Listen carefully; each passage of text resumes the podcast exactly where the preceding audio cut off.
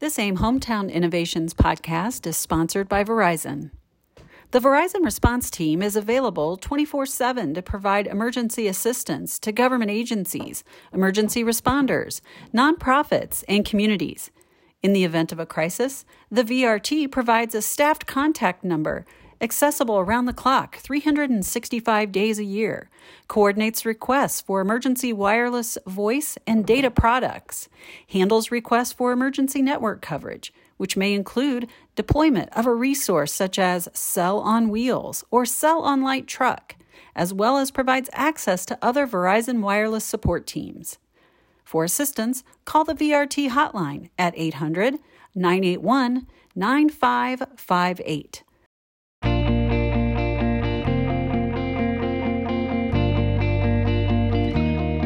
Welcome to AIM Hometown Innovations Podcast.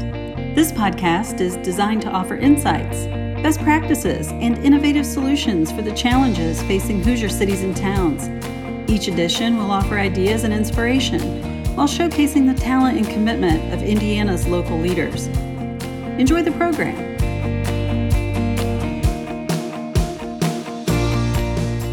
Welcome to AIM's Hometown Innovations podcast. I'm Matt Greller, and today we've got a, an excellent guest. All our guests are excellent, but it's always good to, to talk to a, a former mayor, former AIM board member, uh, current commissioner of the Department of Transportation, Joe McGuinness. Thanks for joining us again, Joe.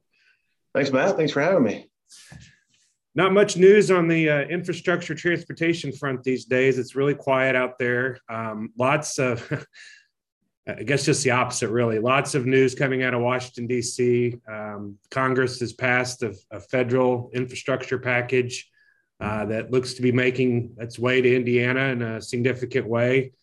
I know you've been following that closely. You want to give everybody a high level overview. I know there are a lot of details yet to be worked out, but a high level overview of what that's going to mean for the state.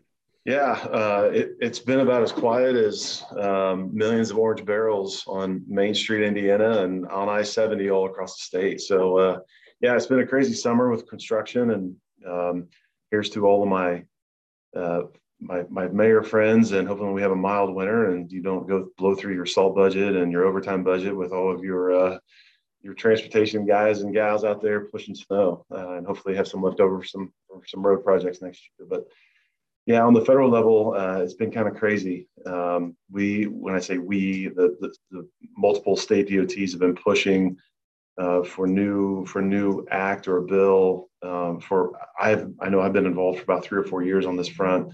Uh, as we all know, the FAST Act uh, uh, expired a handful of years ago, and we've just been faced with continuing resolutions, which is always kind of scary because uh, we're completely dependent upon Congress to set politics aside and and support Main Street or an interstate or a bridge and you know somewhere in the county. And uh, we're you know we're happy to have some reauthorization. In addition to that, some some some new funds, uh, some of which are are unique. Um, you know, for example, over the next five years, INDOT uh, will we'll be looking at 20 or the state. I don't think I'll be touching it, but uh, 20 million dollars for prevention of, of wildfires. Um, I probably will be dealing with DNR on those types of uh, funds. So there's a lot of question marks out there, uh, but I think rest assured, we know real reauthorization occurred uh, and new money is being uh, put into the pot, and uh, we're we're filtering through all that right now and and uh, communicating ho- here hopefully very shortly with what that exactly means for um, AIM members. Yeah, it's going to be my next question, I guess do you see it making its way down to the city, town, county level in one way or another? Yeah, we'll we'll handle these dollars just like we would any other um, dollar that's coming in from DC, um, and and revert back to the formula uh, and and distribute those dollars to cities, towns, and counties uh, for to add into their additional coffers. So I would say, in addition, what you would normally see through an MPO or through the rural program, um, you know, you're going to see a, uh, an increase. It's uh, I, think for the first year for 2022, all in the new money is about two, a little over 200 million. Um, that, that's new. That's that's on top of the billion 50 million that the state receives. Not, like I said, that's everybody, the cities, towns, counties. So we, we should see about another 200 million dollars. Now, obviously, a majority of that goes does go to the state. um, but I think the locals uh, will start to see incremental uh, increases in that over the next five years. It, it does go up. Uh, it, so, for example, in that first year, INDOT's about 150 million of that, and that'll increase to about 230 million in five years. So the locals will go from about 50, 55 million that first year. Uh, and like I said, these are still guesstimates. We're still waiting on some decisions from DC, but that's what our internal uh, local program folks, uh, finance folks are coming up with. It's been a lot of talk about uh, electric vehicle charging stations and just electric vehicles in general as a part of this package. Um, I've heard a lot of discussion among city and town leaders recently too here in Indiana about that. You know, sort of building on the fact that we're the crossroads of America, et cetera, that we better be ready for charging stations and those kinds of things if we're going to have people stop in our communities on their way here or there. Um, what's what's INDOT doing on that front, and what are you hearing out of the on the federal yeah. side of that? Um, well, to be honest, I, I hope we um, can challenge ourselves to do better than just charging stations at the local grocery stores or uh, rest areas or truck stops or those kind of things. Um, one of the really cool things, and this was before this started about three years ago. This is long before the new road funding bill. Um, we started working with Purdue University, and uh, we announced it. Um, it's been the last maybe two or three months, maybe August, sometime around there uh, an initiative that we've been working on with them uh, and Cummins uh, down in Columbus. And uh, I want to I want to drop that infrastructure into the actual roadway. And so it was driving vehicles or FedEx delivery trucks or whatever that may be um, along our interstates, there would be opportunities to charge, put that induction equipment in the surface of the road so, as that FedEx delivery truck, for example, is driving to its destination or the neighborhood that it's supposed to be delivering in, uh, it can charge the battery while it's driving instead of stopping and taking 20 or 25 minutes to charge up. Um, we all know, time is money and uh, time is important, whether you're driving your sedan to work or you're uh, you know, a delivery driver. And so, those are some of the bigger picture things that we're looking at, uh, which I think would be super cool if we could pull this off. We, we you know, I mean, Matt, I don't brag too often, but I can tell, unless it's Franklin, of course, then I mean, the epicenter of everything. Um, but uh, when it when it comes to this, we are leading the the nation um, in this effort right now. There's been a lot of news articles about it. Um, I just met with some some executives this morning from Allison Transmission, and they're wanting to know more about it. And so uh, I think it's really cool technology coming this way, um, and we're excited to to kind of lead that It's pretty cool. You know, just quick aside, one of my best friends from college works in the trucking industry. He's a GM down at a Peterbilt de- dealership, and he recently just finished a deal, multiple hundreds of millions of dollars in electric semis that he's selling to a, a big company here in Indiana. So it's here, whether we want to believe it or not, yeah. it's coming. Uh, and it's pretty cool to hear that we're out in front of things like that switch gears here just a little bit. I can't we can't have you on without talking about our favorite program in the, the history of the state of Indiana, Community Crossings. Um, we were down at an announcement in Franklin, the epicenter of the world, not too long ago. Uh, fresh off a new round of funding. Always appreciative of what uh, you and the governor and every legislature has done with that. As you know, it's been put to great use around the state. You hear of any changes coming up or anything different? Or are we just going to keep moving along the same way you think?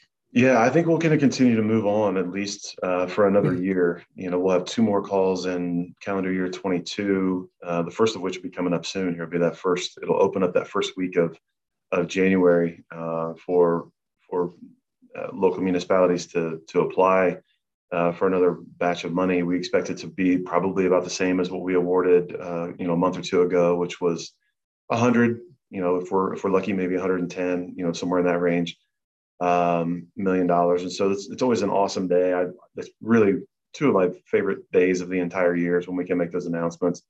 Um, there's been conversation, uh, particularly in the General Assembly, about altering some of the, you know, kind of redefining what community crossings is or what it could be um, in an effort to kind of uh, to kind of look at the gap between urban, suburban, and really that rural, those rural communities. Um, I don't know that it's really going to get much traction, uh, as you've probably heard too, Matt. You guys are probably hearing a name that fingers crossed, this is going to be a super short session, not just a short session. Um, and we're hoping that uh, that INDOT is uh, is not not involved in much of those conversations. We're hoping we're not involved too, but unfortunately, I don't think that's uh, going to be. we case. always hope. We always hope, but it never. Uh, it always, something always happens. In your world, TIF always comes up.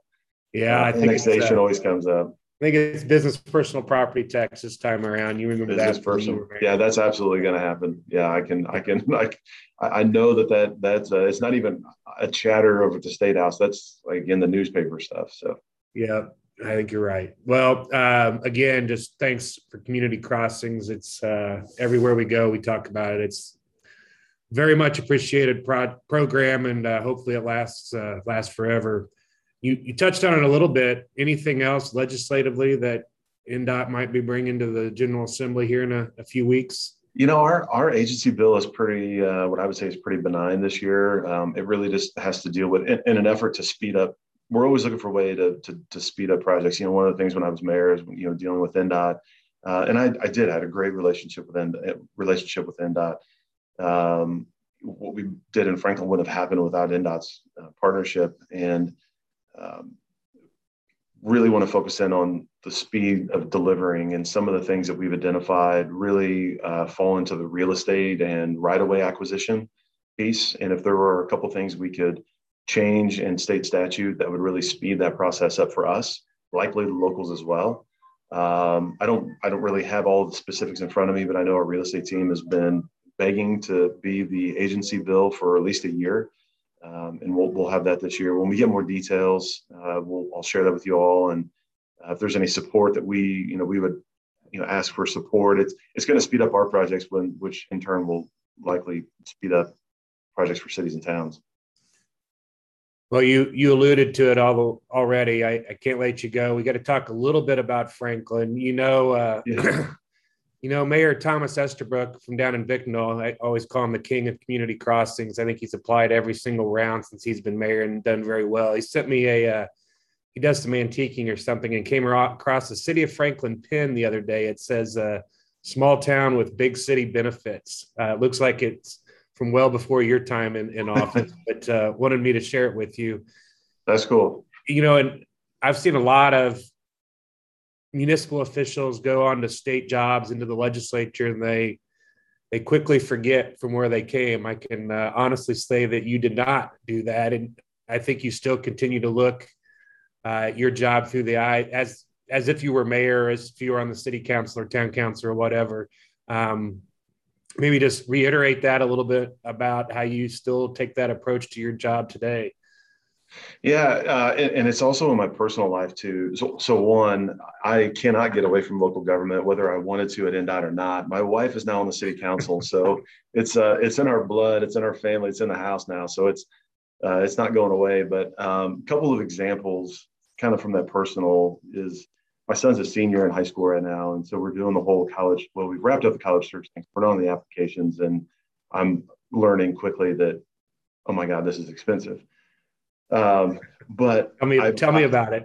I've, I've, really spent a lot of time. I focus, of course, I focus in on the curriculum and, and alumni engagement and those kind of things, but I'm really focusing on the town when I'm there and we're visiting these. And I've been on every single one of these tours with him, and there's been several from here to Virginia. Um, and I, I will tell you that one of them, one of them that I have been the most pleasantly surprised with, that I was that I, I haven't been there since I was in college when I was playing, I played football against them was Greencastle and what's been going on in Greencastle with DePauw University. Um, has I was really impressed when we were there um, a, handful of months ago uh, in touring DePauw, and uh, so who knows? He uh, he got the thumbs up, got accepted, and and uh, there's there's now there's conversations about money, so it's kind of like yes, let's keep talking. Uh, there's there's another school up in South Bend uh, that he's applied to um, and been impressed with what. Of course, I've been up there for football games in Notre Dame, but uh, South Bend has has really embraced the fact that they have the University of Notre Dame there, and so. Um, I think that's always special when you have the small community. But Notre Dame's not that small, but DePauw University, for example, these communities are really embracing that um, and bringing that small college campus into their downtown. And, and Greencastle's done a, an amazing job with that. And I, uh, applaud their leadership and, and the university for for doing that and, and having that that that foresight to get that done. Well, maybe it's because I just live a few minutes outside the Franklin city limits, but in my time at, at AIM here, I, I don't think I've seen a community go through a transformation transformation as positive as Franklin has in, in, anywhere in the state. It's it's been remarkable what's happened there over the last ten or twelve years.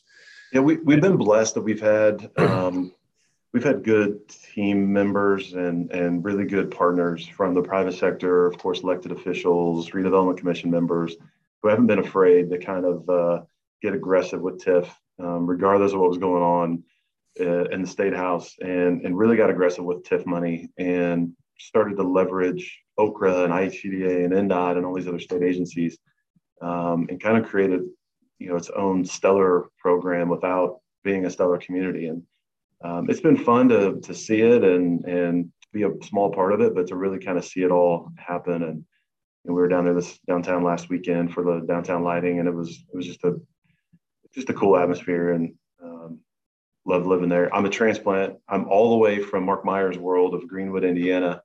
Uh, so about 10 miles down the road, maybe 15 miles down the road. Uh, but uh, happy to be in Franklin.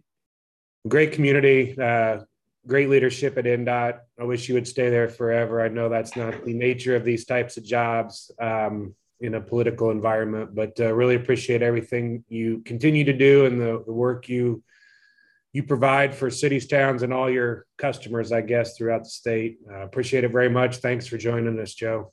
Well, shout out to AIM. I appreciate what all you guys do, and um, you guys have been supportive on stuff in the past for us for for legislation and you guys were always there, represented at community crossings announcements, and uh, always had support for us. Uh, at least in you know the, the, five years that I've been here, you guys have always been there and uh, supported the governor and supported me. So I, I very much appreciate it. Thank you. Thanks for joining us.